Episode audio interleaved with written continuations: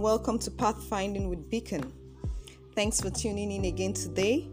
I'm so delighted to have you on my channel today. Um, today we'll be going further and talking about the identity crisis, zeroing in particularly today on personality. Last week I mentioned that the personality is a dynamic angle in our individual identities. I said briefly last week that identity can be divided into two the static and the dynamic. We treated one part of the dynamic, um, the dynamic aspect of our identity last week when we spoke about names. This week we want to look into personality, which is another angle of the dynamic nature of our identity. So, what is personality? Personality is a combination of characters and qualities that form an individual's distinctive behavior. That is your emotions, your um, perspective, your um, character, the way you handle things, how it forms your identity. So, this is what we refer to as your personality. Now, there are different theories when it comes to personality, and there are different ways of viewing your personality. But let me first talk today about your temperament, the temperament theory. The temperament theory believes that there are four basic types of temperaments, four basic types of personalities. Now, they are namely the sanguine, the choleric, the phlegmatic, and the melancholic. These four are basically the main groups to which all individuals are categorized.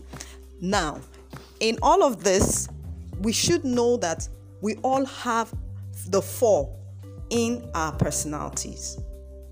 We have an element of each of these four in our lives, and we need to take a test to be able to know which is our dominant personality. The dominant personality is usually the one we refer to as our core personality, but many people, a vast majority of people, have at least an element of the four in their personalities. So I want to encourage us today to go ahead and take a test. Ensure you take a test online. There are very many tests online you can take to know your temperament. Take a test online and discover what your temperament primarily is it helps you to know yourself better. It helps you to know what your what are your strengths what are the, your weaknesses what are your tendencies and what are your potentials. These are the things that you discover when you know your temperament. Now um, a temperament test will also give you analysis and will be able to um, tell you about the strengths and weaknesses of each of the temperaments but today I want to zero in on how to apply the knowledge of your temperament to yourself. I have come across a lot of people who, when they know their temperament, they just sit in in both the strengths and the weaknesses of that temperament. This is not a good place to be. Because each temperament, there's no perfect temperament. There is no good temperament and there is no bad temperament. All of these temperaments have their advantages. And so, once you are able to know what your temperament is and you're able to read about it, if you look at the strengths and you find them in your life, the best thing to do is capitalize on them, which means that you intensify, you work from the area of your strength, you intensify your um, dealings towards the area of your strength. But the weaknesses, the best thing to do with your weaknesses is to one, minimize them. That is, do not put yourself in situations where you will exhibit your character weakness. So minimize the weaknesses, play down on them while you work on them. Because, like I said, it's dynamic. So, what you don't like about it, you can actually improve. It is a product of nature and nurture, but nurture plays a major role in what your personality will be. So it is important that you begin to adjust yourself. You know that you have the power over it. You can't control what your temperament is, you can't control how you react to things. So work on your weaknesses, work on them to be able to strengthen them so that you um, can convert them into strengths. And that's how you dominate your personality.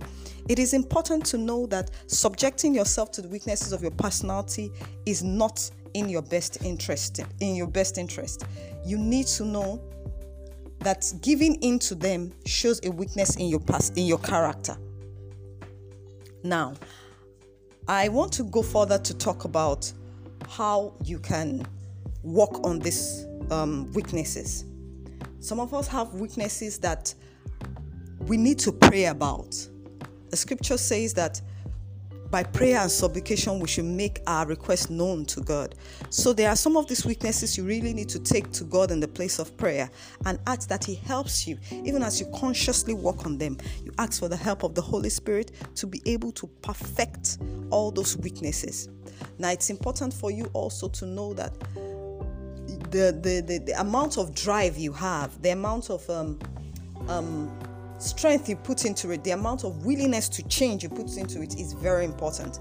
If you're permissive of those weaknesses, then you will not be able to work on them. Also, your strengths, you can the strengths are actually latent to some degree. You need to work on them to bring them to the point of perfection. So I will encourage us that as we discover these strengths, we begin to build on them, we begin to work on them so that we can discover we can push them to the point of perfection. Let me also say that character flaws should not be used as an excuse. So when somebody comes up to you and says, Oh, you were rash the way you dealt with me the other time, and you say, Oh, so I'm so sorry, I'm just choleric. You know, it's my nature.